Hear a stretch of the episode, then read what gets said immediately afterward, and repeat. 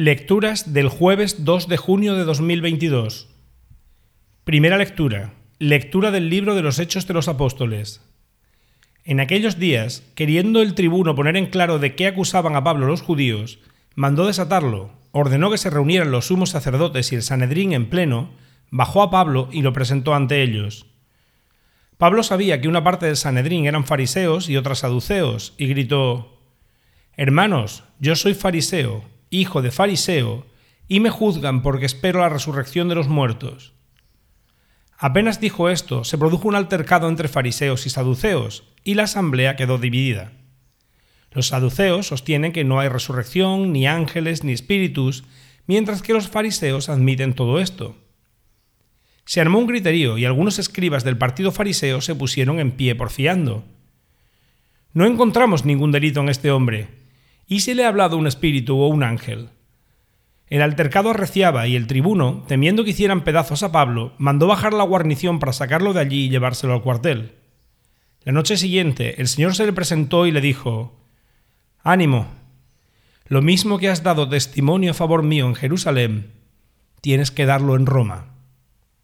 Palabra de Dios. Salmo responsorial. Protégeme, Dios mío, que me refugio en ti. Protégeme, Dios mío, que me refugio en ti. Yo digo al Señor, tú eres mi bien, el Señor es el lote de mi heredad y mi copa, mi suerte está en tu mano.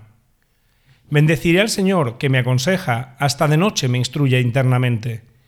Tengo siempre presente al Señor, con Él a mi derecha no vacilaré. Por eso se me alegra el corazón, se gozan mis entrañas y mi carne descansa serena, porque no me entregarás a la muerte, ni dejarás a tu fiel conocer la corrupción.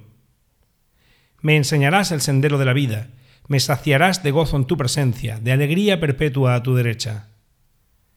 Protégeme, Dios mío, que me refugio en ti. Evangelio.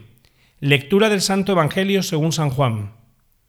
En aquel tiempo, levantando los ojos al cielo, Jesús dijo, Padre Santo, no solo por ellos ruego, sino también por los que crean en mí por la palabra de ellos, para que todos sean uno, como tú, Padre, en mí y yo en ti, que ellos también lo sean en nosotros, para que el mundo crea que tú me has enviado.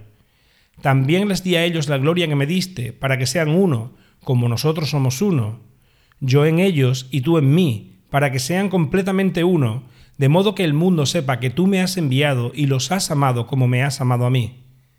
Padre, este es mi deseo, que los que me confiaste estén conmigo donde yo estoy y contemplen mi gloria, la que me diste, porque me amabas antes de la fundación del mundo.